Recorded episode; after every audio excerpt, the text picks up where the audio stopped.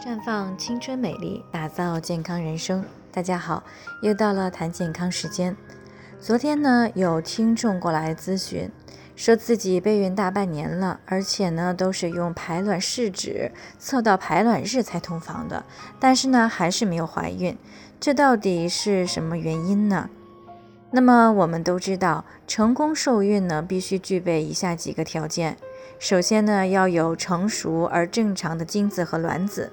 然后还要有畅通好用的输卵管，再然后呢，还要有适宜的孕育环境、正常的宫腔和正常的子宫内膜，最后要有适宜的精卵结合时机。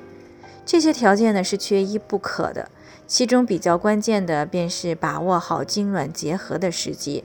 最近几年，不少女性都是通过排卵试纸来测定排卵期，然后呢再安排同房。但是依旧有很多备孕的无法顺利怀孕，那么遇到这种情况该怎么办呢？首先呢，要需要排除疾病因素而导致的不孕。即使每一次排卵试纸都是双杠才同房，但是由于排卵试纸是通过监测尿液当中的促黄体生成素的浓度的变化来预测排卵，但是如果患有甲状腺疾病，多囊卵巢综合征、卵巢早衰、垂体下丘脑疾病等都可能会干扰到检测，影响排卵试纸的准确性。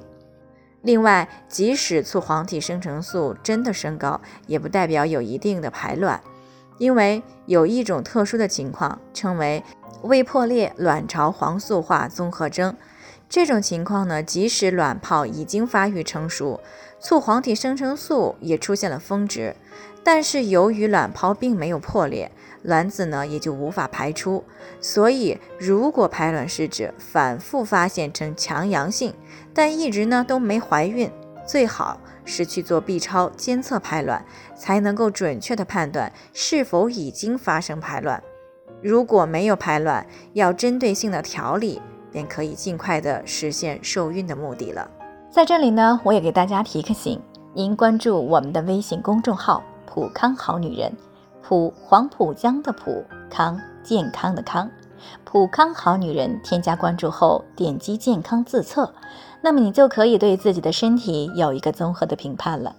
健康老师会针对您的情况做一个系统的分析，然后给您指导意见。这个机会还是蛮好的。